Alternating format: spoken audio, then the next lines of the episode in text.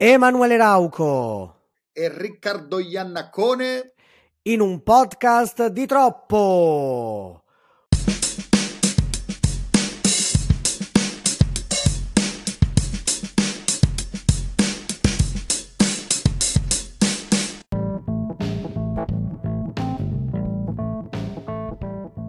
Puntata del, di, di, di, metà dicembre dedicata a calcio, cinema. Partiamo dai mondiali, però arriviamo anche appunto a parlare del, uh, del cinema, il calcio, cinema e mondiali e soprattutto di questi mondiali che hanno generato tutta una serie di uh, questioni, di dubbi e di temi e poi però comunque se uno ama il calcio alla fine se lo vede a prescindere forse qua cioè più è come dire, più discutibile il mondiale più te lo vai a vedere. Non so come ne pensate. Soprattutto qui abbiamo un ospite che eh, è un grande appassionato di calcio, ha una grande memoria storica di calcio e poi è anche un appassionato di cinema e io, come gli dicevo fuori onda, l'ho conosciuto a una festa di un'amica eh, proprio oggi, nel momento in cui stiamo registrando, di una quindicina d'anni fa, e in cui mi parlava di una sua idea, di un suo sogno di fare un museo sul cinema a sfondo calcistico. Benvenuto a Nicola Calocero.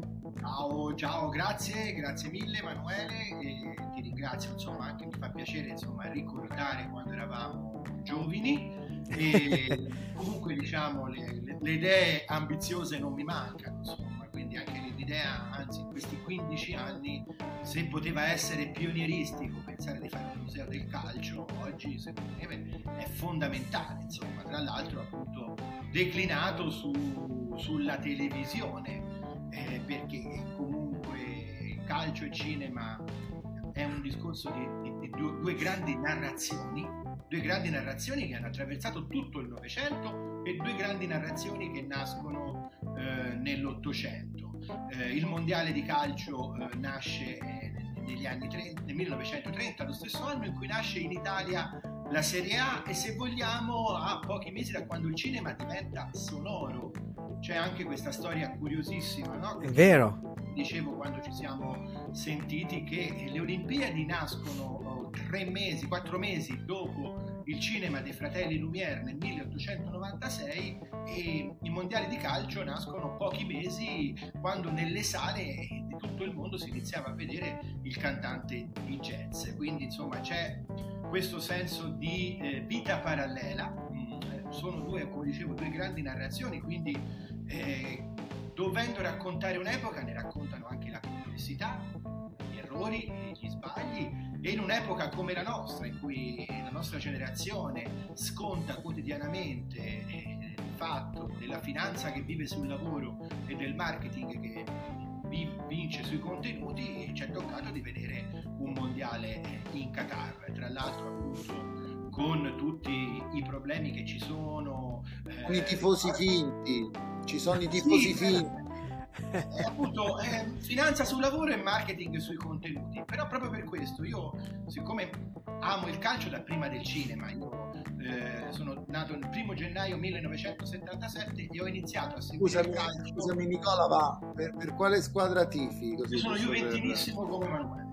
Juventinissimo. Quella qua... giusta, mi viene da dire due Juventini. Allora, io per la cronaca vorrei aggiungere che io sono tifoso del Real Madrid da quando vidi per la prima volta il Real Madrid allo stadio negli, negli anni 90, perché la Lazio andava in Champions League e io vi, ho avuto la fortuna di vedere il grande Real Madrid di Raul e Figo.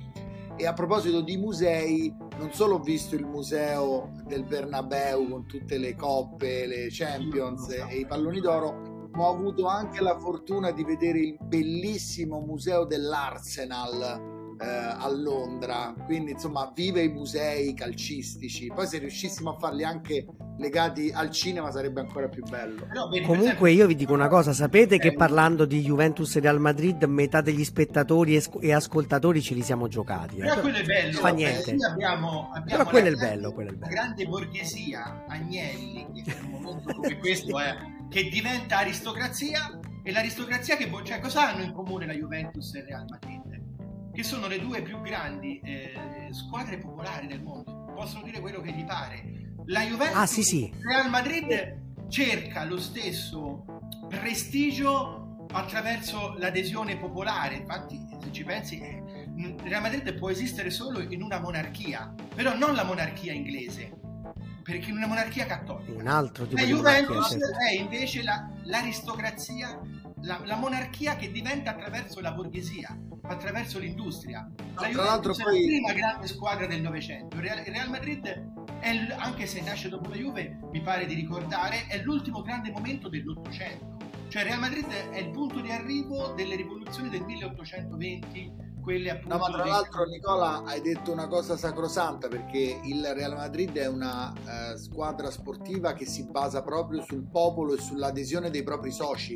Il Real Madrid è Esatto. composto da soci, quindi non, non è una classica squadra di calcio con il grande presidentone, cioè il Florentino Perez che tutti conoscono a livello mondiale in realtà è stato messo lì con delle elezioni e ci sono dei soci che lo giudicano ogni tot mesi per il lavoro che viene svolto all'interno del, del Real Madrid, quindi Ma è infatti molto Juventus, popolare. questo uno dei motivi per cui io amo la Juve, come noti stimo il Real Madrid, è il mio, riva- il mio rivale preferito. Purtroppo ci abbiamo perso due finali di Coppa Campioni, spero prima o poi di batterla. Io quando sono andato a Madrid sono andato a vedere eh, Picasso, Velázquez e il giorno dopo però sono dovuto andare al museo del Real. Giusto. Tra l'altro al museo Giusto. del Real trovo assurdo che non ci sia niente che eh, riguardi la vittoria dell'Italia ai mondiali del 1982, che è stato proprio il momento in cui io ho iniziato a, a amare il calcio, come dicevo. Quindi io il mondiale lo devo seguire per forza,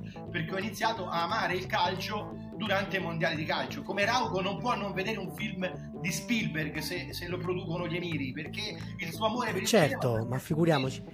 E quindi- Ma poi io dico, no, nel momento in devo cui... dire, scusa Emanuele, velocissimo, Sì, devo sì. dire a Nicola e a te che nel museo del Real Madrid ci sta Zidane praticamente in tutti i pizzi, in tutti gli angoli, compreso l'Eurogol fatto al Bayer Leverkusen in cui diciamo lui fa una sorta di calcio volante tipo a metà strada tra il tiro al volo e la semirovesciata. Ecco quello credo sia uno dei simboli del museo del Real Madrid. Vai Emanuele. Poi da tifoso, da tifoso juventino, eh, il- il, eh, quella serata al Bernabeu con la doppietta di Del Piero eh, al Real e l'intero stadio che al cambio lo saluta in piedi, per me è uno dei ricordi più guardate belli. che, guardate che il, Re- il popolo del Real Madrid, io ve lo dico perché lo conosco molto bene, è un popolo molto democratico da questo punto di vista. Vero. Pensate che una sera ehm, il Barcellona, che è la squadra odiata, la super rivale, vinse 3-0 al, al Bernabeu e anche Ronaldinho venne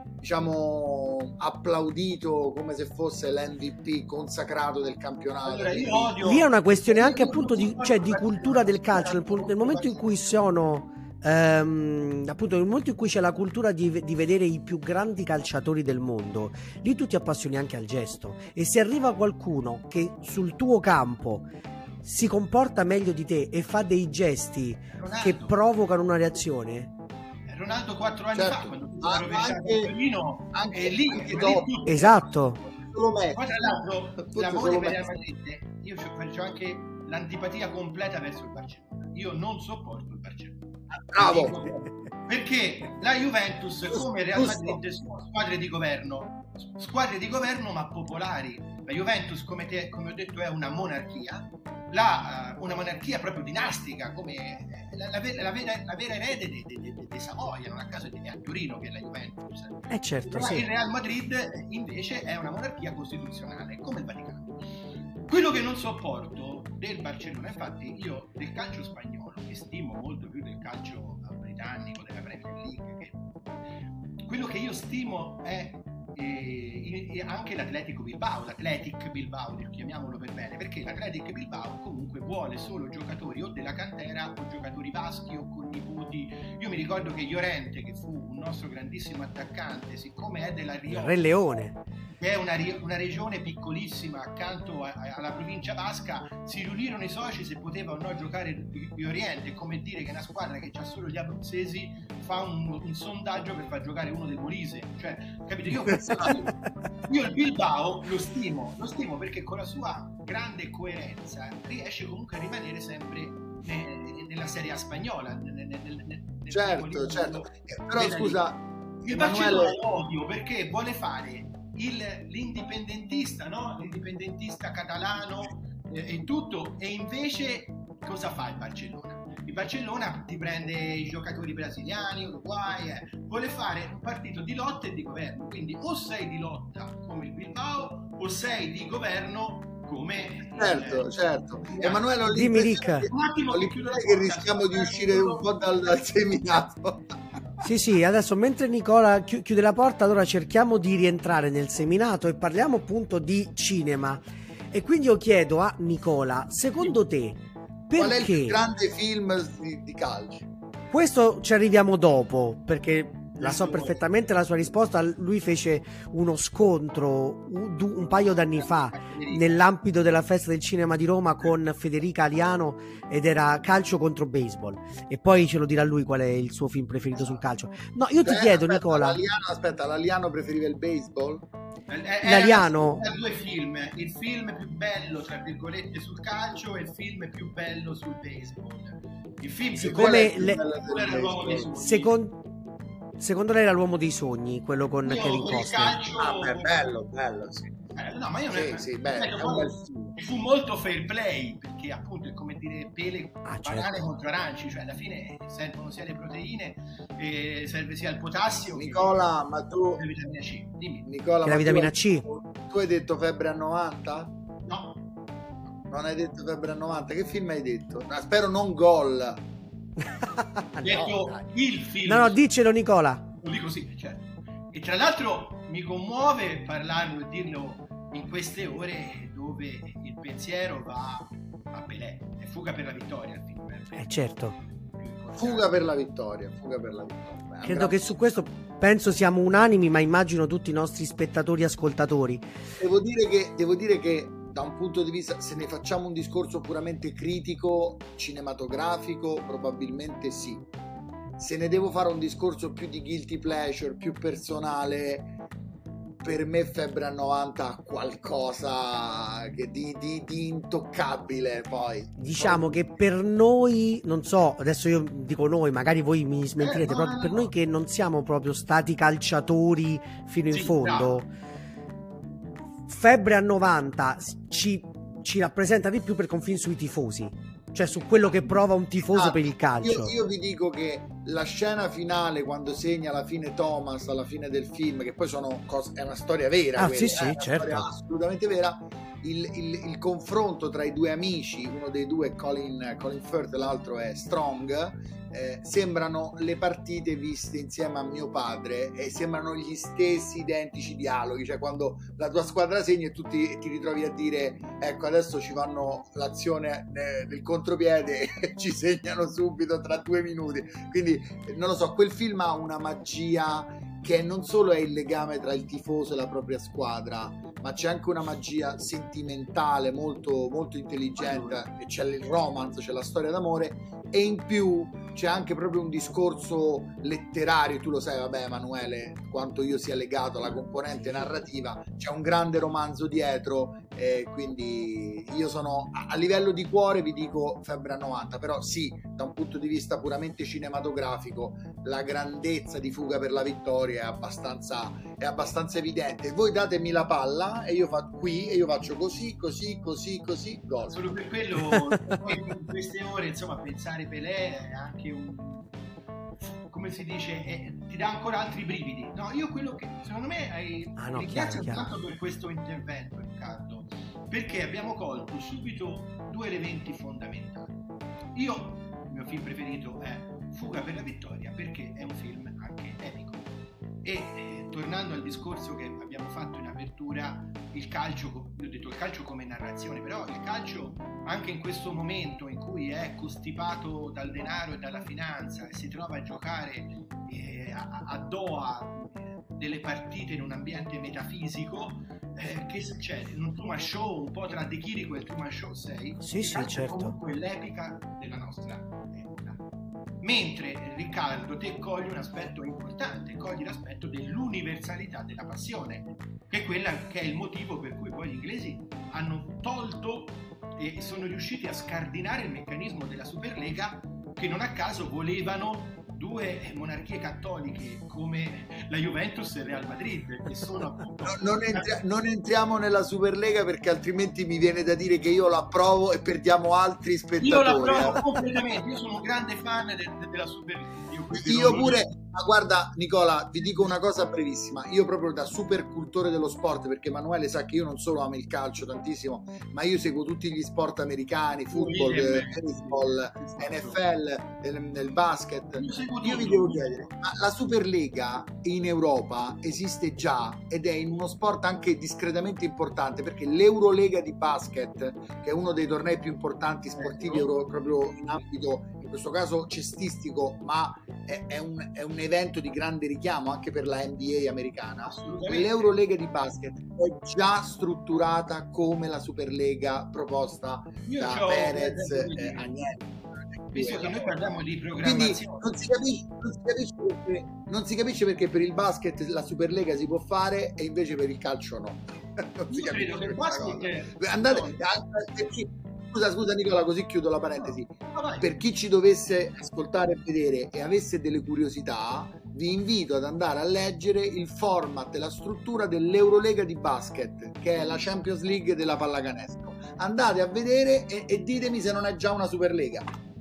Allora, io mi fa piacere che condividiamo questa grandissima passione anche identitaria come quella del calcio verso la pallacanestro. E eh, devo dire eh, la, la, verità, insomma, ecco, l'Eurolega è straordinaria e il basket secondo me fa un grande errore di programmazione, visto che qui parliamo insomma da persone che come io e Emanuele insomma ci siamo confrontati eh, e, e, e, ci stiamo confrontando con i festival del cinema per buona parte del nostro asset professionale, per nostra, il nostro percorso appunto professionale. E il basket secondo me fa un errore strategico quando c'è la, pa- la, pausa della Champions League, perché te non puoi giocare la Champions tra Natale e, e, San Valentino, ora di solito in questi giorni qua finiva la Champions League e poi riprende tra due mesi. Nei due mesi in cui non giochi la Champions, però di palasport ci puoi andare, ma gioca lì l'Eurolega. Usa, usa il periodo na- gennaio, febbraio, natalizio, dove il calcio non gli fa concorrenza per fare lì le finali di Eurolega e fai la finale di Eurolega il giorno prima che inizi la Champions. In quel modo ti avresti una visibilità straordinaria, perché io da Juventino, che ora mi toccherà il giovedì vedere l'Europa League, ho già paura di perdermi delle partite de, de, dell'Olimpia Milano che, in Eurolega, insomma, cioè, capito? È questo che secondo me non manca da un punto di vista di sport. Gli americani questo sono straordinari. Il baseball finisce tra l'estate e l'autunno, l'NFL finisce eh, a, a, gennaio, il, il, basket finisce come la scuola, insomma, maggio-giugno, e riescono in questo modo ogni tre mesi a avere il mondiale. Noi invece europei abbiamo, tutti andiamo a scuola e a fine scuola tutti abbiamo gli stessi esami di maturità e questo è, secondo me, basket, giochi a chiuso gioca al basket nel momento in cui non giochi certo no, è chiaro. invece scusate. Arriviamo però alla domanda delle domande Nicola. Secondo te perché è così difficile fare buon, dei buoni film, del buon cinema partendo dal calcio, se non appunto trovando, al di là appunto del caso di Fuga per la Vittoria, se non trovando eh, dei discorsi tangenziali, cioè parlare di cose che stanno accanto al calcio. E eh, appunto, secondo te perché? Quali, quali sono i limiti del, del calcio come, eh, come concetto estetico, i limiti del cinema rispetto al calcio? E quali sono i bei film sul calcio oltre a Fuga per la Vittoria, secondo te? Allora, secondo me eh, il discorso, cioè il cinema e il calcio sono due linguaggi, due narrazioni, due strutture, quindi è naturale che se si incontrano hanno bisogno di incontrarsi o intersecandosi o eh, attraverso eh, una tangente. Eh, come appunto se Riccardo preferisce l'aspetto dell'universalità del tifoso, eh, tutti e tre, eh, mi permetto di dirlo, insomma, non è che abbiamo militato in seconda o terza categoria e non abbiamo insomma quindi il nostro calcio è nella caverna di Platone insomma ecco. quindi eh, ci piace esatto, vedere sì. la nostra passione a me piace eh, vedere il calcio eh, proprio come eh, una liturgia, una liturgia appunto che, per, perché mi piace la Superlega, perché io voglio vedere ogni anno Juventus Real Madrid, perché quel giorno per me sarebbe eh, la festa del patrono, quindi in un certo senso, quindi anche la programmazione del calcio per me è importante più che proprio per il modo in cui viene vissuto il momento per farne anche un confronto eh, con il cinema. Eh, di ribalto quindi il, il calcio eh, ti scatena dei meccanismi che molto spesso coincidono con i meccanismi di suspense, se vogliamo, da un punto vista narrativo e quindi arrivo a risolverti in un certo senso rovesciandoti di 180 gradi la tua domanda e poi comunque non evaderò la seconda parte della domanda. È quella che ti dico appunto che non esiste un grande film che può raccontare il mistero profondo del calcio e questa è la bellezza del calcio e questa è la bellezza del cinema. Però le partite più belle che noi ricordiamo sono partite cinematografiche, sono partite iconiche. E ti faccio due o tre esempi. Italia-Germania 4-3, eh, ci sono i cinque atti.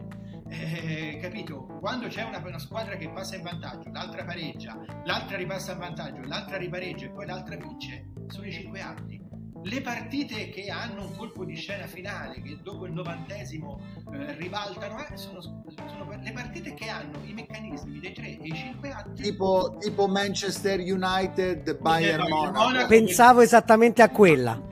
Esatto. Due gol nel giro di un minuto e il Bayern perde la Coppa dei Campioni. È quelle, capito? Perché noi ci ricordiamo? Le partite comiche che ci ricordiamo sono le partite che comunque in un certo senso ti anticipano eh, o, o, che io ti faccio anche un esempio di quanto è forte e iconico eh, Fuga per la vittoria perché Fuga per la vittoria rispetto a mh, mm, come si dice il eh, Febbre da 90 ricostruisce anche una partita quindi fa una messa in scena del calcio e questo secondo me è molto importante. E la fa Se molto pensi, bene quando io penso agli europei del 2012 quando Balotelli ha segnato in rovesciata alla Germania siamo andati in finale contro la Francia, chi non ha pensato a fuga per Quando certo. Scesni, che doveva parare il rigore a Ronaldo a Madrid e non il rigore a eh, comunque ha parato il rigore a Messi, il giocatore più forte del mondo. Ogni volta che un, il giocatore più forte del mondo e la squadra più debole para un rigore, il pensiero va a Silvestre Stallone che para a mani nude. Scusate, però devo, certo. devo intervenire per dire che per me Messi non è il più forte del mondo. Però... Nemmeno per me, noi non siamo, penso che noi non siamo team Adani. Secondo me, secondo me il più forte del mondo, secondo me Emanuele lo sa perché ne abbiamo parlato tante volte. Io tra Messi e Ronaldo prendo Cristiano Ronaldo. Eh, Ovviamente il più grande di tutti i tempi per me è Maradona. Detto ciò, eh, ehm, Secondo me, secondo me, Cristiano Ronaldo è più forte di Messi, però è un mio io, io, io, in entrambe le, le diatribe punto su Simone Padoin. Okay, perché la fortuna è fondamentale. Quindi parlando degli altri... Esattamente. Comunque, aspetta, aspetta Nicola, se, se, vado un attimo a mettere altra carne sulla brace, ti cito qualche altro film sul calcio, perché insomma ce ne sono certo, diversi. A parte che ultimamente c'è stata c'è stata una serie che ha ottenuto grande successo che parla proprio di una squadra di calcio ed è Ted Lasso che ha vinto anche diversi premi con Sudeikis. Certo. Poi tra i film c'è Sognando Beckham che parla anche di problemi sociali oltre che di certo. problemi calcistici. Poi ehm, senza ombra di dubbio ci sono anche i documentari che, fatto, che, l'hanno fatta da padrone. Ultimamente ne è uscito uno bello su Rune, secondo me. E poi c'è anche ehm, quei film che toccano il calcio ma in maniera indiretta, magari sfruttando, sfruttando in senso tra virgolette un'icona come Eric Cantona, quando c'è il mio amico sì. Eric, ehm, di questo tifoso del Manchester United che parla con l'immagine, l'idea di Eric Cantona. Insomma, secondo me se escludiamo gol, ci sono comunque dei film, ci sono dei film molto validi. Questa cosa che poi dice ehm, Nicola. Eh, io posso permettermi un film curioso perché quel film è successa una cosa mia dal vivo. Io, insomma, prima di trasferirmi a Roma, quando stavo in Toscana, avevo la fortuna di andare più spesso a Torino perché era già a metà strada per andare a vedere le partite. E anch'io avevo una venerazione immensa per Zidane, che tra l'altro coincide con gli anni in cui ero all'università a Pisa, quindi insomma Torino è molto più vicina e comoda rispetto adesso che vivo, vivo a Roma più di una volta quando vedevo Zidane in campo, lo seguivo, seguivo su, avevo questa dedizione quasi religiosa di, di vederlo. Eh. E quando poi ho visto il film di Douglas Gordon, Zidane, con tutta la partita bellissimo su di lui, ecco, secondo me quello è il, dopo Fuga per la vittoria è il secondo film più bello io quindi, quindi sono d'accordissimo. perché qui parlo come si dice di un, come si dice, di un santo venerato da entrambe le religioni, insomma. Eh beh, ah, esattamente. Io, io, su Zidane, io su Zidane non posso essere imparziale, quindi Zidane eh, travalica ogni qualsiasi concetto. Sì, diciamo che noi tre siamo accomunati da Zidane, sì, quindi no, il, il, gioco è facile.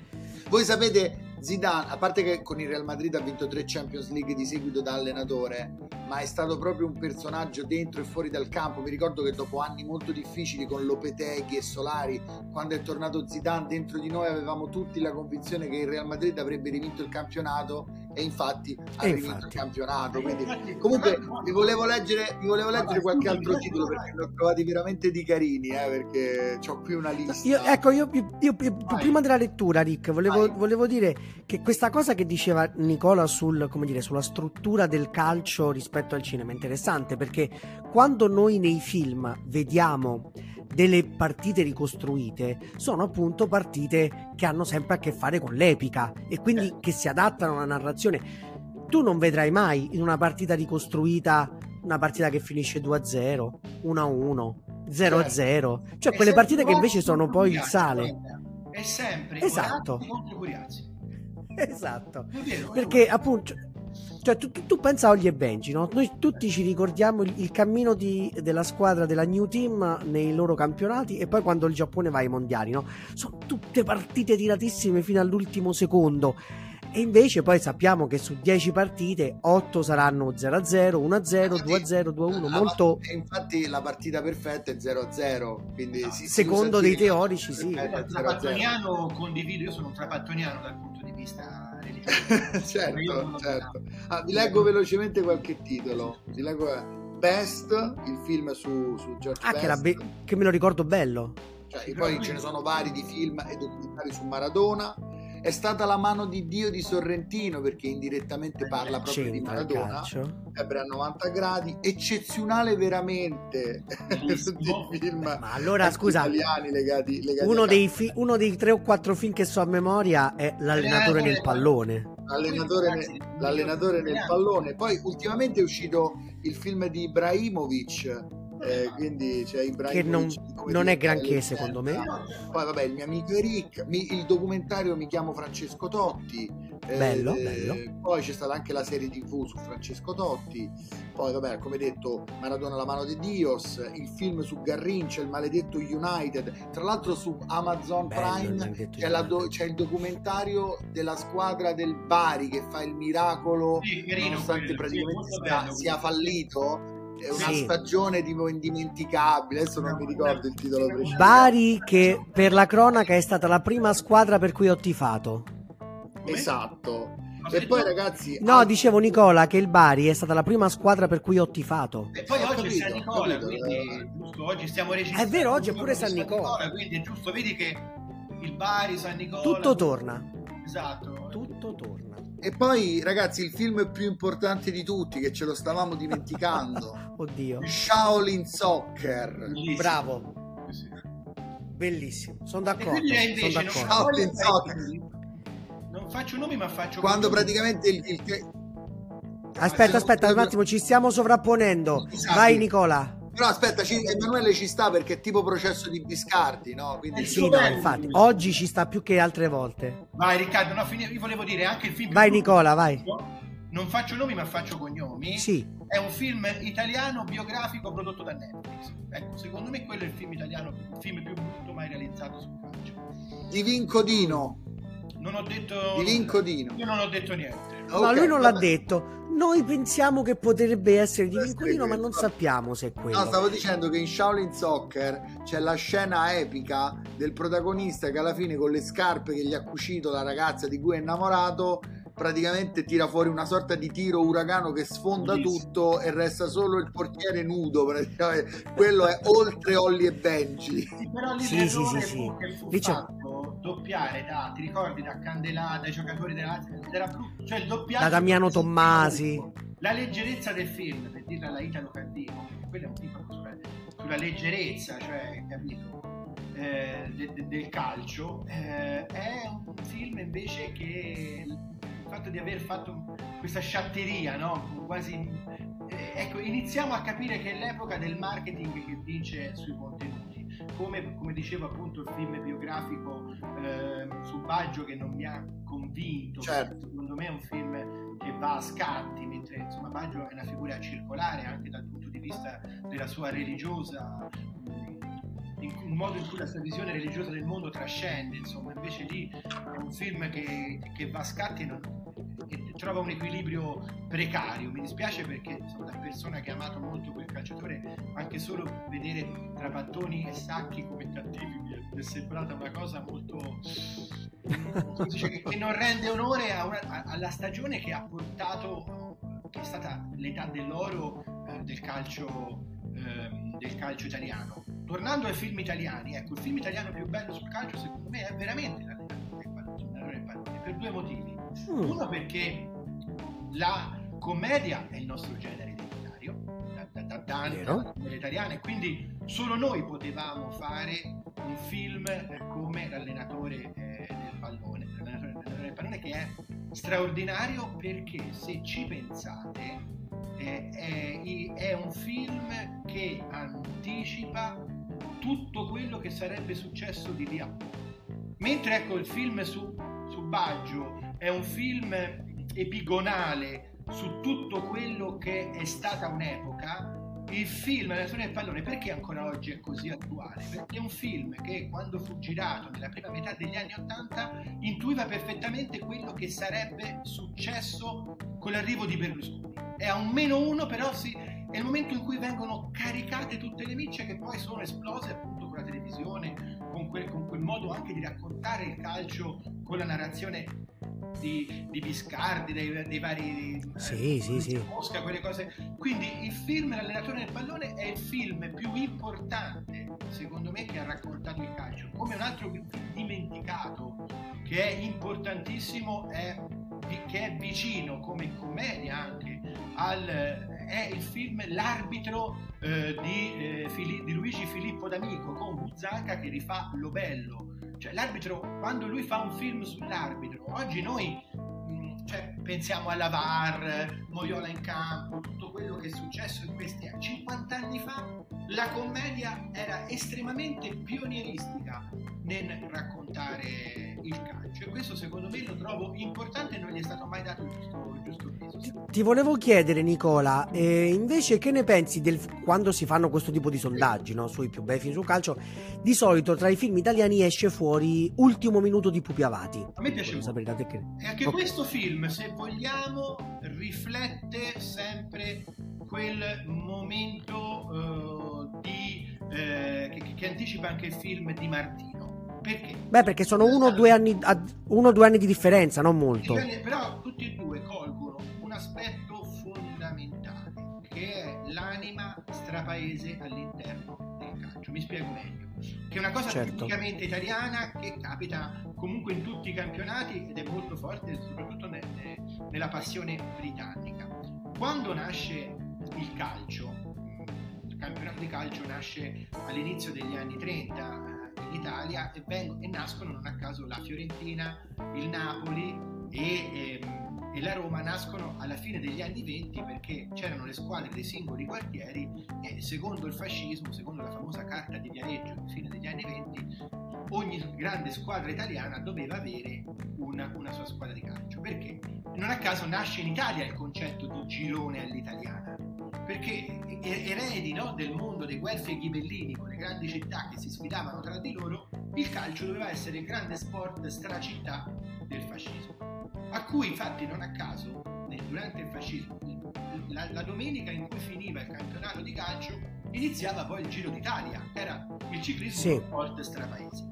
Che è successo? È successo che nel calcio italiano, specie negli anni 80, eh, c'era sempre stata la realtà di una provincia che una squadra piccola che giocava la Serie A e quindi io mi ricordo eh, che, che, che, che sono di 3-4 anni più grandicello di te, Emanuele, mi ricordo la Serie A dove c'era, fai conto, eh, il Pisa, l'Avellino, eh, certo. l'Ascoli, c'erano questi presidenti padri padroni, penso a Rozzi eh, Anconetani. Anconetani del Pisa e, e, e, e, via discorrendo. Quindi c'è sempre stato nel calcio, tra l'altro una Serie A a 16 squadre, quindi ancora più blindata che non la Serie A 20 di oggi, due o tre realtà provinciali che erano i veri underdog de, della Serie A. Quindi, quindi il film di Pupi Avati eh, racconta anche come il film di Martino. Io ti ringrazio per questo collegamento che mi, mi consenti di fare. Racconta anche quest'anima strapaese di un calcio che stava,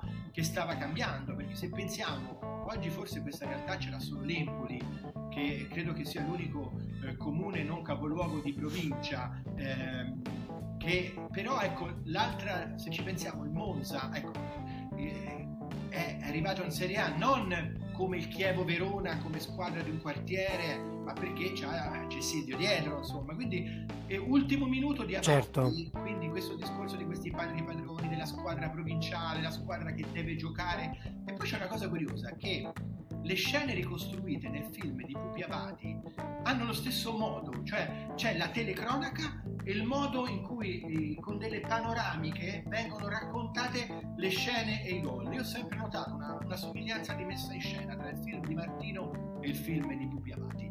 Forse anche per non cercare l'estetica televisiva si è scelta una versione prospettica che se vogliamo teatrale, ma non assolutamente televisiva, che era il modello dominante di racconto all'epoca.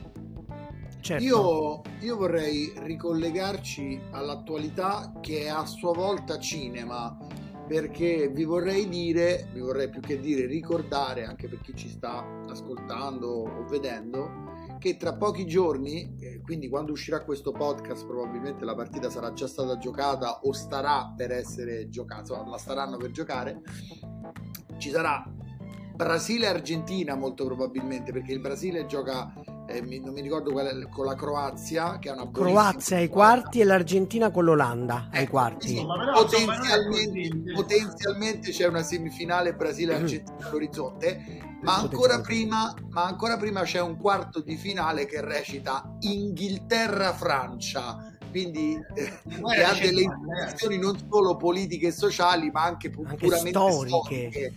quindi Carlo III, Giovanna d'Arco insomma c'è un po' di, c'è tutto il gotico c'è tutto il medioevo che nasce da lì quindi, quindi, vi chiedo, quindi vi chiedo Francia o Inghilterra chi passa? E poi vi chiedo se innanzitutto ci sarà Brasile e Argentina e se ci dovesse essere chi, chi, chi vince il Brasile o l'Argentina? Io rispondo per ultimo dai allora, io ti ringrazio di Vai Nicola. Io... Secondo, me, secondo, me puro, secondo, me, è puro, cinema questo. Eh. Comunque io ve lo dico, cioè noi stiamo registrando a una settimana dall'uscita del podcast e ci prendiamo i pernacchioni perché ma tutti i pronostici. Bello, Vabbè, certo, sì, sì, io lo so, eh. a me piace per questo. Ma questo è il bello. È questo. Così invece di, di, chiamare Adani, Ventola, Vieri e Cassano, la prossima volta chiamano noi.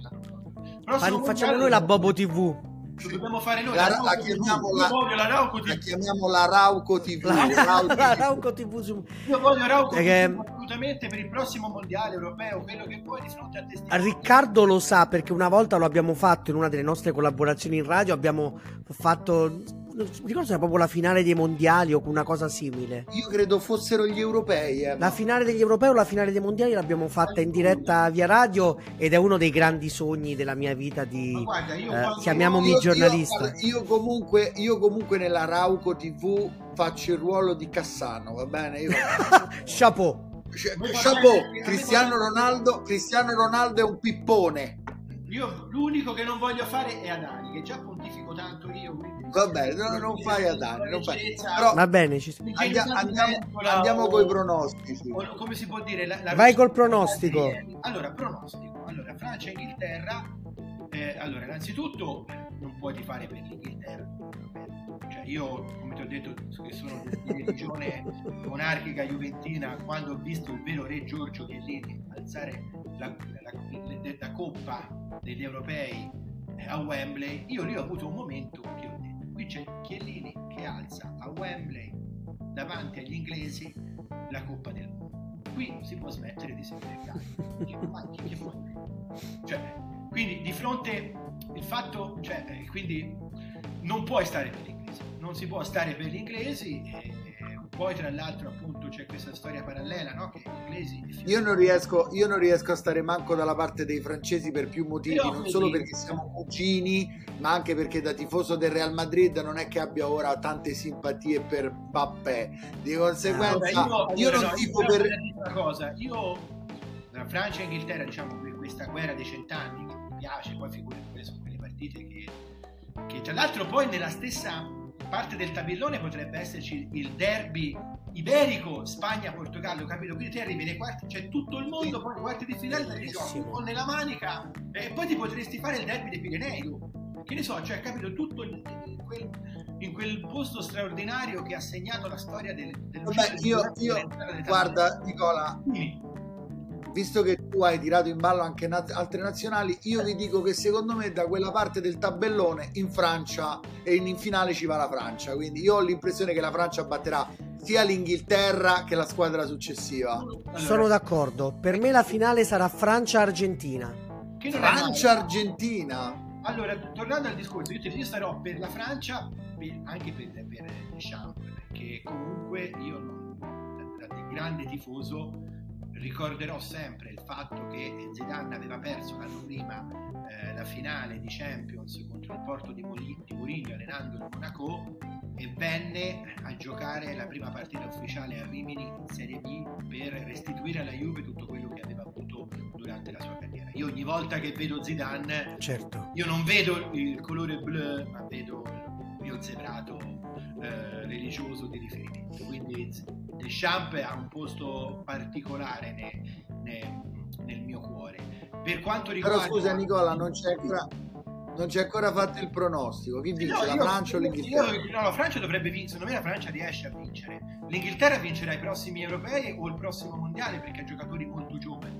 La Francia, ragazzi, ha 5 squadre. C'ha una squadra che è in campo, una squadra che è in panchina, una squadra che non ha convocato, una squadra in infermeria e una squadra sono i francesi che non giocano nella Francia perché come UEA Koulibaly potrebbero giocare nella Francia ma non ci sono andati perché dicono almeno giocano. È vero. Quindi è la Francia ha come nazionali, che, che, che gli dire? La Francia è... Quindi aspetta, mi sbilancio, ti chiedo, sbilancia. La Francia vince proprio i mondiali?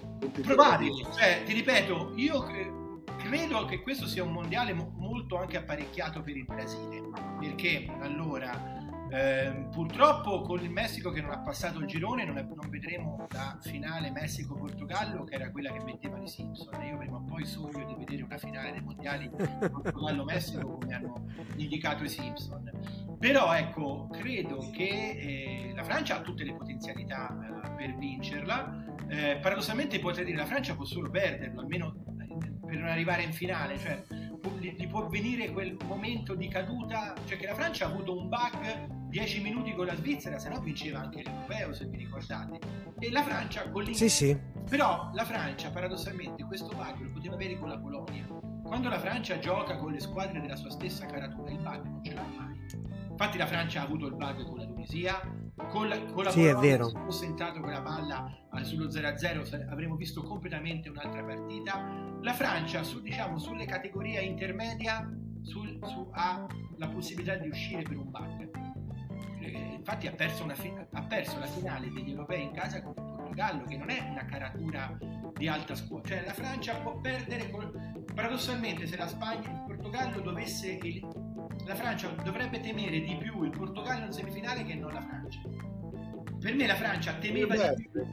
Anche quando la Francia vinse vinse il mondiale, dette 3-0 al Brasile e arrivò a supplementari col Paraguay. Cioè quelle sono squadre perché la Francia è sì, la sì, sì, new della grande nobiltà del calcio. La Francia è la, la comunque, Spagna del nuovo secolo. Nel, nella grande comunque Emanuele, noi nella prossima puntata, quando sarà probabilmente finito il mondiale, tiriamo le somme e cerchiamo di capire quanti pronostici ha sbagliato la Rauco TV, va bene? Quindi io dico che la finale sarà Francia-Argentina. Io ti dico che secondo me tu sbagli perché secondo me l'Argentina No, o la fa Brasile. fuori la- l'Olanda o la fa fuori il Brasile. Allora, Ci può stare. È che io, io vorrei proprio vedere. Cioè, allora, la Francia è. Io non, non capisco eh, l'antipatia che molti hanno per la Francia. Amo. Io ho, io c'ho l'antipatia per Mbappé, è un'altra E storia. vabbè, ma quello ci sta.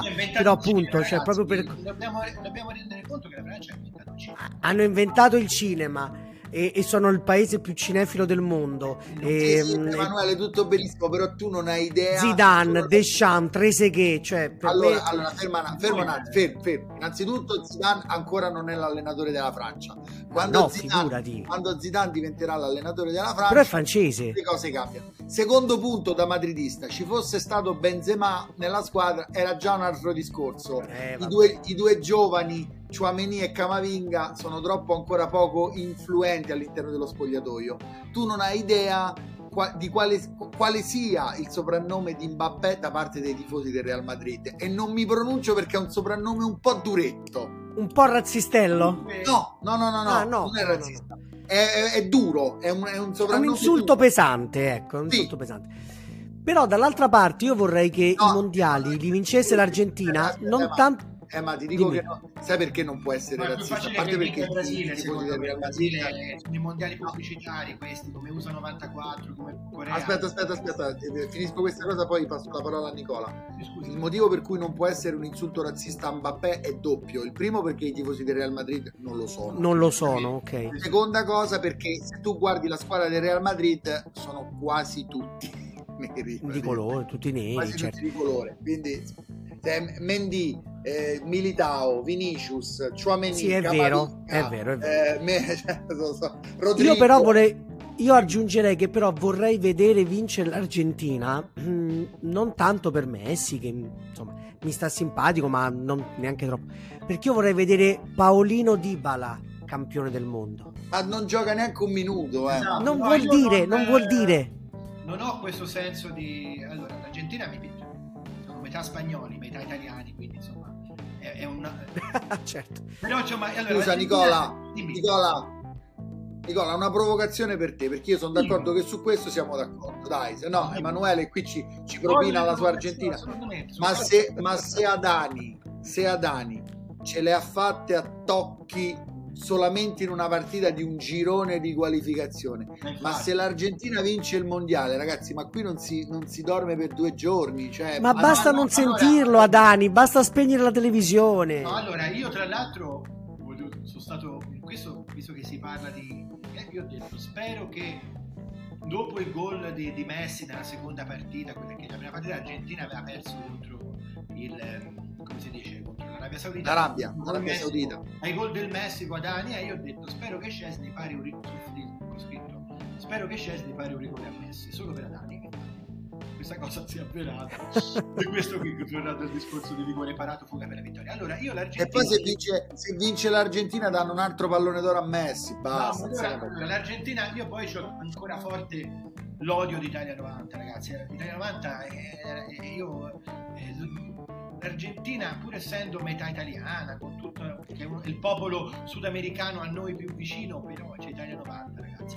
L'altra cosa che mi farebbe commuovere, per, per- secondo me, da questa parte del girone vincerà il Brasile.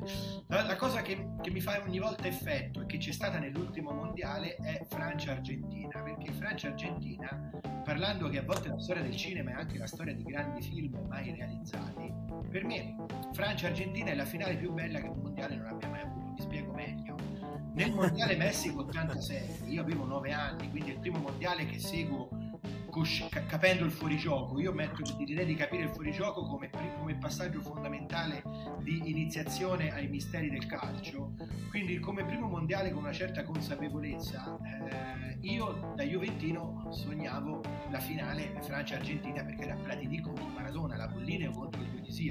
E lì la Certo. Germania al semifinale non ti va a eliminare la Francia e quindi Francia-Argentina per me ogni volta è come sentir parlare del Napoleon di Kubrick o del Mastarna di Fellini. È la più grande par- finale mai realizzata nella storia del del calcio.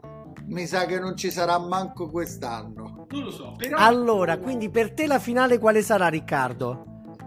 Va bene, vado, vado con la proprio. Allora, partendo dal presupposto che ci sono due squadre, secondo me, che sono assolutamente due cavalli neri, due dark horse, che sono la Croazia, attenzione perché è una squadra solidissima con un grande centrocampo, e l'altro dark horse, come diceva bene prima Nicola, è il Portogallo, che è una squadra esatto. molto pericolosa e molto profonda. Detto ciò, sorprese a parte, che secondo me sono potenzialmente Croazia e Portogallo, la finale è Francia-Brasile anche secondo me, e io voglio dire una cosa contro l'Olanda. Posso parlare male dell'Olanda. Io spero che l'Olanda non vinca il mondiale. L'Olanda ha perso tre finali, non hanno vinto il mondiale, tutti esaltano l'Olanda come... Ma non lo vinceva il mondiale quando avevano la squadra forte, lo devono vincere adesso. L'Olanda, tutti a dire, ah la grandezza del calcio totale, la zona, l'Olanda ha cambiato il calcio. Ma 30 anni fa, 40 anni fa. Nicola, Nicola, Nicola Nicola, l'Olanda se riesce e fa un miracolo al massimo può battere l'Argentina, ma dopo incontra il Brasile, cioè ci dovrebbero essere troppi incastri, cioè l'Olanda per arrivare in finale dovrebbe, dovrebbe battere l'Argentina e sperare... E battere il Brasile. No, oppure sperare che la Croazia ferma il Brasile. Ciaone. Allora, ogni volta che in un mondiale esce l'Olanda per miracolo, infatti quando ci fu anche la finale Spagna-Olanda, stavo con la Spagna, eh? Perché l'Olanda è quella presunzione, no? Capito? È quella cosa, è quel film che vince magari un, un festival del cinema perché di stomaco riesce a, conquistare la critica, ma poi alla fine non dice niente. L'Olanda a dire ah, ha inventato il calcio moderno, la squadra più bella, la zona, il pressing. Eh? Io ricordo una cosa: l'Olanda che ha inventato il calcio moderno ha, ha perso tre finali. L'Italia che ha inventato il catenaccio ha vinto quattro solo per questo. Vero, verissimo, un discorso verissimo. identitario trapattoniano io spero. Che comunque e che per il discorso che facevi tu prima Nicola sulla grande narrazione eh, popolare del calcio nelle narrazioni popolari ci piace l'idea dell'outsider del dark horse come lo chiama Riccardo. Quindi sapere che arriva a un certo punto l'Olanda e che prova a distruggere le gerarchie di Brasile, Argentina, Germania, Inghilterra, Francia a, io, alla narrazione io, fa bene. Certo, certo, però io mi sbilancio ancora di più e vi, vi dico non solo che la finale è Brasile-Francia, ma vince la Francia. Non lo so, eh, Brasile-Francia Bomba! Posso chiedere di essere esentato sul due mondiali, due mondiali di seguito. Non so, da, non, so da quanti, non so da quanto tempo non ci sia una squadra che vince due mondiali consecutivamente. Dal 38 dall'Italia Ma da moltissimo. No no no lo fece eh, no c'era anche il Brasile. 62, scusa mi sono da 60 anni perché lo fece Italia esatto 58-62 e secondo me la Francia sarà la prossima la, Francia sarà la prossima squadra a vincere due edizioni di seguito. E noi lì Bene, dire, noi queste cose ce le avete vinto due mondiali di seguito ma non c'eravamo noi. L'europeo che c'eravamo l'avete perso questo possiamo certo, certo. Però come dire la, la Francia fa parte di, quel, di quell'elite di squadre che hanno vinto mondiali europei attaccate, un po' come la Spagna, un po' come... Eh, oppure penso alle Coppe America. Sì, nel, sì, sì, quelle, sì, diciamo di fare la, la, questo double, insomma, certo. Comunque con, continua il discorso che, ok, apriamo i mondiali, apriamo il calcio, apriamo tutto, ma poi le coppe se le giocano o l'Europa o il Sud America, eh, cioè ragazzi, non si esce da lì. Allora, alla eh. fine... Eh eh, sono... Allora, ricordati una cosa, l'europeo che, che, noi abbiamo vinto, noi abbiamo vinto un po' come quello della Grecia, un momento di ricostruzione. E fu così che il Marocco fece la fuori la Spagna. Può essere. Guarda che il Marocco è l'unica che potrebbe avere un, una chance. Ricordi che sono due monarchie, eh, sono due monarchie e poi c'è Ceuta. Ti immagini vedere la partita stasera a Ceuta, che è questa enclave spagnola in mezzo al Marocco. Poi c'è il derby politico per il possesso dei monti dell'Atlante, quindi è, è intrigante politicamente anche la partita. Però posso dire una cosa, Emanuele. Tu hai, sì. cosa, tu hai, detto una cosa giustissima, ovvero che per l'ennesima volta, per l'ennesima, la sensazione è stata che o Europa o Brasile e Argentina, quindi eh, o calcio sì, europeo o Brasile. Però io per la prima volta io per la prima volta ho avuto la reale sensazione che questa forbice si stia eh, accorciando. Non so, non, so se accadrà, non so se accadrà tra quattro anni perché mi sembra difficile, perché quattro anni sono molto pochi. Però io ho l'impressione che arriverà il momento in cui questa differenza non ci sarà più io temo di no per un altro motivo. Io so, è una cosa che io noto dal Marocco di Messico 86, visto che si parlava del Marocco. Ti ricordi anche in Messico 86 il Marocco era la squadra più forte, diciamo, de, con tutto l'affetto, per usare un tema schematico, del terzo mondo calcistico, eh? calcistico. Sì, sì, sì, sì, sì, sì, sì. Credo che sia con tutte le chiose e tutto così. Cioè, perché in Sud America eh, sono paesi in via di sviluppo, ma appartengono diciamo che il primo mondo del calcio è l'Europa, il secondo mondo è il mondo latinoamericano, il terzo mondo è tutto quello che va dalla, dalla stessa America del Nord all'Africa, insomma diciamo le altre, gli altri tre continenti che devono trovare una loro identità, insomma, per vedere c'è da dire che nella storia abbiamo avuto soltanto l'Africa che ha vinto le Olimpiadi col Camerun. Ci sono momenti in cui questa onda del riflusso si avvicina e si allontana. Nel mondiale in Russia si era allontanata, non ci fu nemmeno una squadra africana che arrivò agli ottavi, mi ricordo.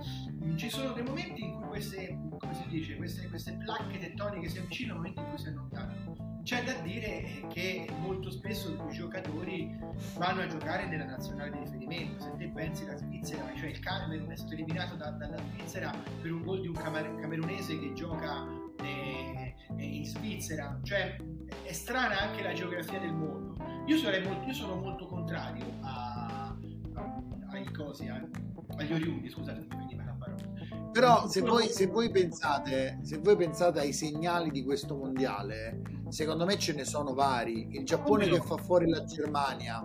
Tra l'altro, vogliamo dirlo, la Germania quest'anno non era una pessima squadra, anzi giocava un gran bel calcio. Quindi il Giappone non ha... Lavora per il prossimo europeo che gioca in casa, cioè lì si vede che... Sì, però quello, quello che voglio dire è che il Giappone, quello che ha fatto in questo girone, ma lasciamo perdere che tra l'altro ieri è vero che è uscito, ma è uscito... Eh, ma il primo tempo come no? è uscito ai rigori contro la Croazia che è la vice campione del mondo certo. ed è comunque una squadra che ha giocatori come Modric, Perisic, eh, Kovacic, eh, Brozovic, cioè, insomma il Giappone ha fatto fuori la Germania e stava per far fuori pure la Croazia.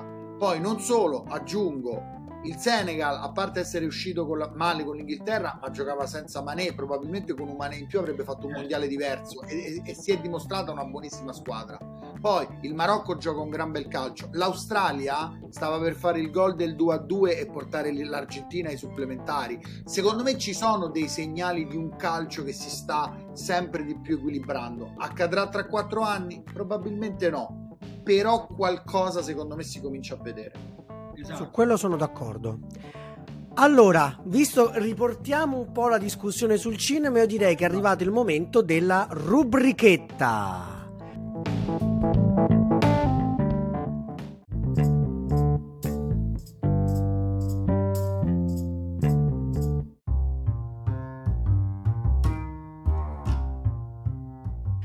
Ovvero il momento in cui noi, anche con gli ospiti, soprattutto con gli ospiti in questo caso, vi consigliamo un film e o una serie che ha a che fare col tema della puntata, ma non necessariamente. Cominciamo, Nicola, vai. Allora, come serie TV faccio come, come, visto che abbiamo parlato di intersezioni e di tangenze, insomma, da un punto di vista geometrico siamo stati molto euclidei, ci siamo anche accavallati e intersecati, che secondo me ha dato quel ritmo e tutto e quindi ringrazio sia Riccardo che non conoscevo che spero di incontrare presto davanti a una birra, un caffè un aperitivo certo, certo. ringrazio Emanuele e quindi te, per i prossimi europei in Germania io ti prepareremo la Rauco TV sottotitolo Non bisogna mai andare in Germania che citiamo anche eh, amici miei. Beh, i classici, i classici citiamo. abbiamo già pronto un format. L'altra cosa che, che, ti volevo dire, allora, per serie TV io propongo Willy Time, perché siamo tangenti, si parla di basket, è una serie che ho visto... Non ti è piaciuta? Lakers!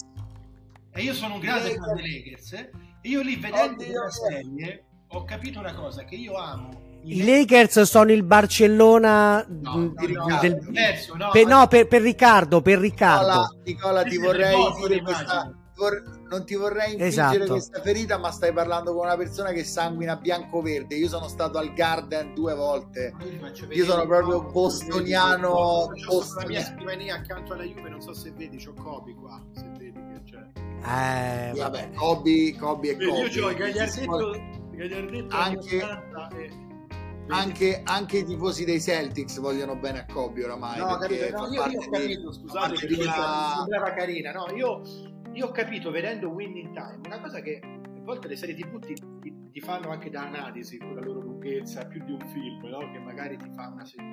Io ho capito che amo il basket perché amo il cinema americano, perché amo i Lakers. In quel momento degli anni Ottanta, quando è nato lo Showtime, mm. il modo in cui il basket si è riformattato dall'interno entrando a far parte del meccanismo dell'entertainment era il momento in cui io iniziavo a conoscere il mondo degli anni 80, Italia 1, la televisione, tutto e quindi questa cosa è molto affascinante e poi l'altra cosa affascinante appunto tornando a Kobe Bryant eh, è che come guarda, noi, recep- noi che si poteva recepire il, l'America attra- filtrata da Italia 1 con telecronache di Dan Peterson e con i film americani eh, tipo i Goonies in prima serata era lo stesso modo in cui un americano come Kobe Bryant recepiva da provinciale la, la, cultura americana. Quindi Winning Time mi è piaciuto per questo, perché mi ha fatto capire che l'amore per il basket, i Lakers e il cinema e gli anni Ottanta è, è, è, un romanzo di formazione. Come film parte, mi, mi ricollego, ma anche cioè, siccome citiamo Murigno, eh, chissà, di, chissà solo di calcio, non sa niente di calcio. Eh, cito un altro film di John Huston che è The Dead, I morti, perché è l'ultimo film, il film Testamento tratto da Joyce, da Gente di Dublino, eh, di, diretto appunto dal grandissimo John Huston e la cosa che voglio appunto dire è, è questa, insomma, che è curioso che il regista che per me ha fatto il film eh, più bello eh, sul calcio è anche il film che ha fatto il film più bello su Joyce e quindi mi permetto insomma di, di proporre come scelta questa cosa, cosa vado io? vai Rick sì sì allora, vai una, così, una, cosa, una, cosa, brevissima su Winning Time Benissimo. che è una bella serie però ha ricevuto le critiche da parte di Magic Johnson che è proprio il protagonista ah. essenziale di The Winning ah. Time Vabbè, ma lì è una questione di, di, ego a confronto con altri ego. Detto ciò, nonostante io ammiri molto Magic Johnson. È la storia dei Lakers, ego contro ego, eh? La storia dei Lakers. Sì, eh? sì, poi, esatto. Il mio, dire che apprezzo, il mio dire che apprezzo Magic Johnson ha un valore ancora più profondo perché lo dico da tifoso dei Boston Celtics. E, ehm, il mio consiglio per quanto riguarda le serie è doppio è, è, è, arrivata la sesta stagione di Rick e Morty eh, da qualche giorno su Netflix. Rick e Morty è uno dei cartoni animati più belli, più originali, più creativi, più densi di, di citazioni, di omaggi, di una scrittura a strati insieme probabilmente a Bojack Horseman negli ultimi, negli ultimi 7-8 anni. Quindi il mio consiglio è, se non avete ancora mai visto um, Rick e Morty, recuperatelo e arrivate appunto fino alla sesta stagione che è uscita qualche giorno fa su Netflix. Consiglio anche un'altra serie che è 1899 che è l'ennesimo colpo in faccia per chi si chiede giornalmente come mai in Italia non riusciamo a fare serie tv di alto livello.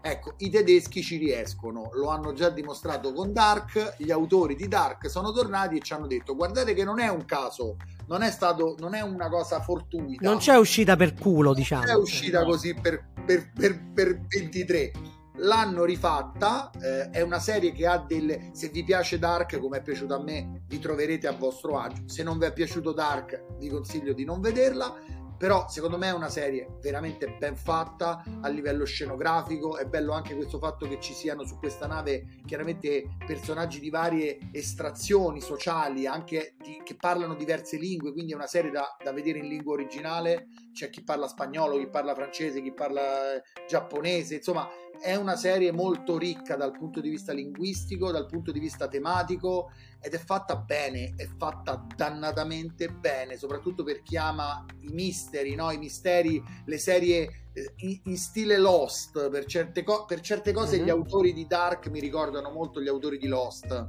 Hai detto una parola importante, tu ti chiedi, no, ma perché gli italiani?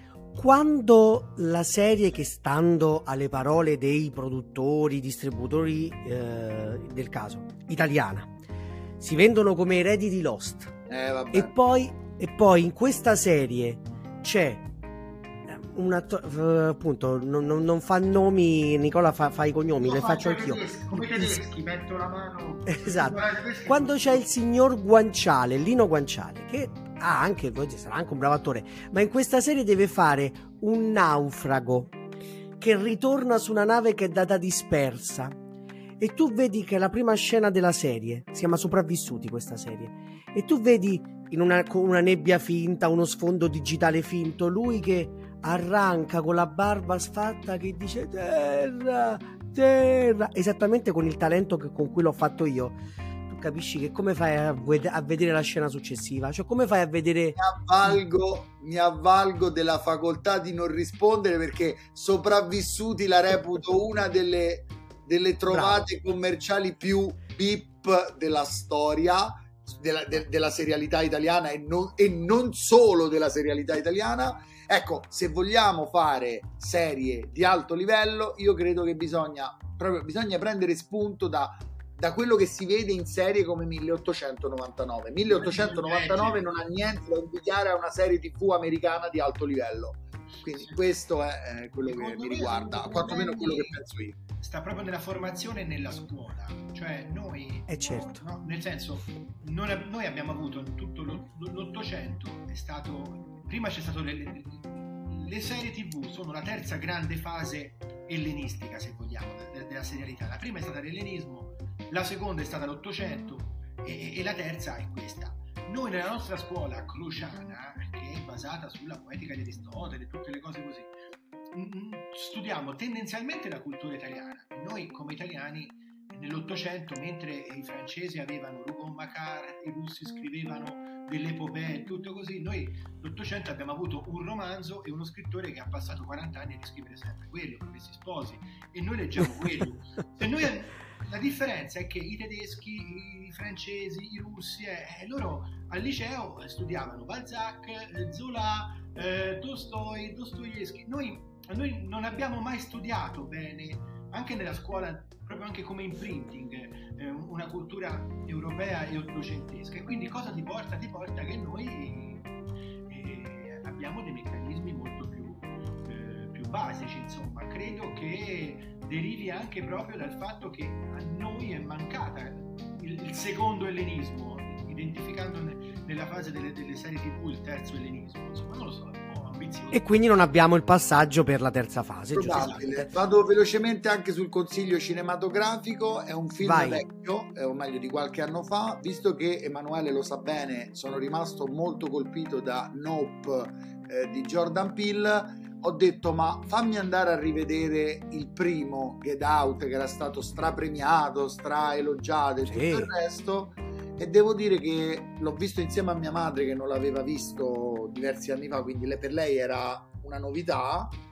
E ho notato nei suoi occhi che era, era presa, eh, gli, piaceva, gli piaceva tanto come film. E quindi devo dire niente che confermo quello che avevo già detto su, su Nope Jordan Peele è forse una delle sorprese più interessanti a livello registico e più diciamo, non dico innovative, ma un, un, autore, un artista capace di rimescolare molto bene determinate Concordo. tecniche, determi, determinati appunto linguaggi, come dicevamo prima, ergendosi co- come novità, se vogliamo. Se sì, vogliamo in un certo senso sì.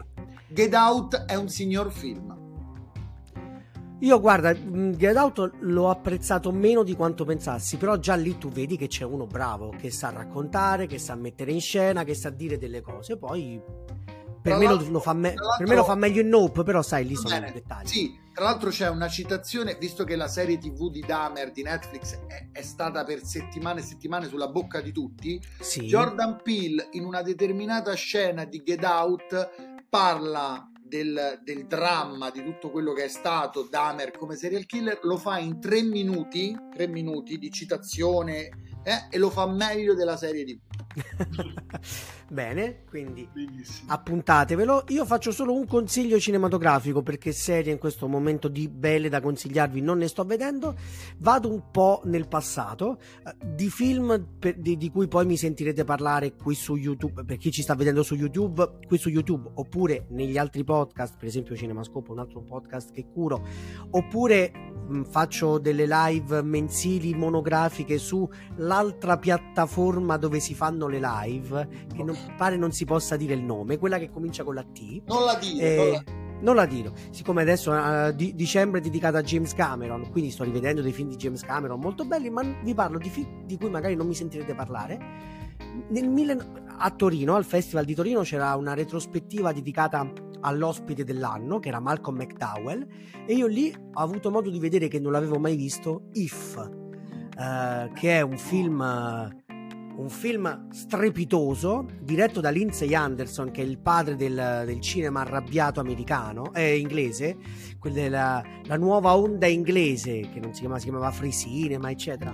Il cinema, però, dei, dei giovani arrabbiati era anche ribattezzato. E questo è proprio un film che le- leggevo adesso, come dire, un, un tweet che avevano fatto recentemente per il film, magari appunto uno spettatore internazionale dopo averlo visto a Torino. Cosa succederebbe se un film lo iniziasse a girare Buñuel e lo finisse Peckinpah? Ecco, e sarebbe If. If racconta la storia di una scuola, un collegio inglese di quelli rigidissimi, ma talmente rigidi che si sfocia anche nella, dire, nella violenza programmata, però raccontato in un modo appunto molto paradossale, grottesco, surreale. Io appunto ho pensato anche come dire alle influenze reciproche che poi porteranno di lì a qualche anno dopo a far nascere, a fa- no, a far nascere, a creare il Flying Circus dei Monty Python. E poi a un certo punto, neanche, neanche troppo come dire, spinti dalla rivolta politica, dal bisogno politico, ma quasi per un'urgenza naturale, decidono che devono fare la rivoluzione. E se quella violenza di prima era raccontata in maniera paradossale e surreale, poi la rivoluzione diventa vera, violenza vera, ma anche lì tutta eh, ridipinta secondo un'ottica surreale. È un film strepitoso ed è quando io penso a tanti film che mh, si, si spacciano, vengono raccontati come dissacranti, ecco, prima dovrebbero fare i conti con una cosa del genere, perché davvero lì non ce n'è per nessuno, non c'è niente di sacro. E come disse, ehm, non mi ricordo quale critico francese che diede la Palma d'Oro a- al film nel 68, disse, ecco, se volete sapere cosa sta succedendo nel mondo adesso, quindi appunto le rivolte giovanili, eccetera, If è il film che ve lo racconta. Tra l'altro lui ha girato Prima dei saluti, uno dei film più Lindsay Anderson ha girato uno dei film più belli sul rugby che è The Sporting Life io sono un campione visto che si parlava di È vero, Eh, è quindi, vero. insomma lo sport e tra l'altro vedi anche il rugby c'è la stessa cosa il film più epico sul rugby l'ha girato Clint Eastwood quindi sono due registi americani che raccontano due sport europei se non inglesi comunque Lindsay Anderson con The Sporting Life è il- con tutte le distanze le cose però l'idea del febbre da 90 però che prende le mazzate perché lui sul campo le prende Sì, sì, è vero. e quindi Con un grande, con un grande Richard Harris, eh, camminatore. che, era, che era stato un vero rugbista. Sì, che poi c'è l'idea di Stakhanov, il mondo sovietico, il sociale, attraverso il rugby come metafora proprio anche delle rivolte sociali. Quindi il calcio e lo sport, di- quindi la bellezza del racconto è si racconta il campione o si racconta la squadra, che è lo stesso problema o Plutarco o Polibio. La storia la fanno gli uomini e le e quindi ecco, Certo. il calcio non può dare una risposta. Vai Rick. io prima dei saluti vi vorrei dire, la prima guardate in alto a destra, lo vedete Hitchcock col, col- col- con l'uccello? Vediamo, lo vedo, lo vedo. Ah, sì, sì. Lo vedo. Ecco. Sì, sì, lo vediamo. Lo vedi Hitchcock? E poi, visto che parlavamo di calcio, eccola la mia carta da socio del Real Madrid, ragazzi. Madrid. Bene, bene, bene. La mia Benissimo. carta da socio. A proposito di grandi sfide che non ci possono più essere, io invece lì ho, ve la faccio vedere un po' meglio, lì ho Eisenstein, Vedo, vedo, sì. e quindi un'Inghilterra contro Russia, un'Inghilterra Vai. contro Unione Sovietica. Incidente di Rosey e questa è una cosa curiosissima è la locandina sovietica russa il 200 di Bertolucci Bah, La bellissimo. E anche qui ricordi, di, Esatto. ricordi dell'europeo del 68, Dai. Italia-Unione Sovietica decisa dalla monetina. Napoli sì. Io vi ringrazio. Ma io ringrazio Sì. voi Io vi ringrazio. Speriamo di rivederci prima degli europei dove faremo Rauco TV allora Guarda, io me lo segno. Rauco Facciamo TV. il canale Twitch, la Rauco TV e commentiamo le partite Quando insieme. vuoi, Dai. Rauco TV subito. Assolutamente, è stato un piacere, grazie a tutti. Ciao, grazie. Grazie Nicola, grazie Riccardo, noi ci vediamo o ascoltiamo fra un paio di settimane. Ciao a tutti.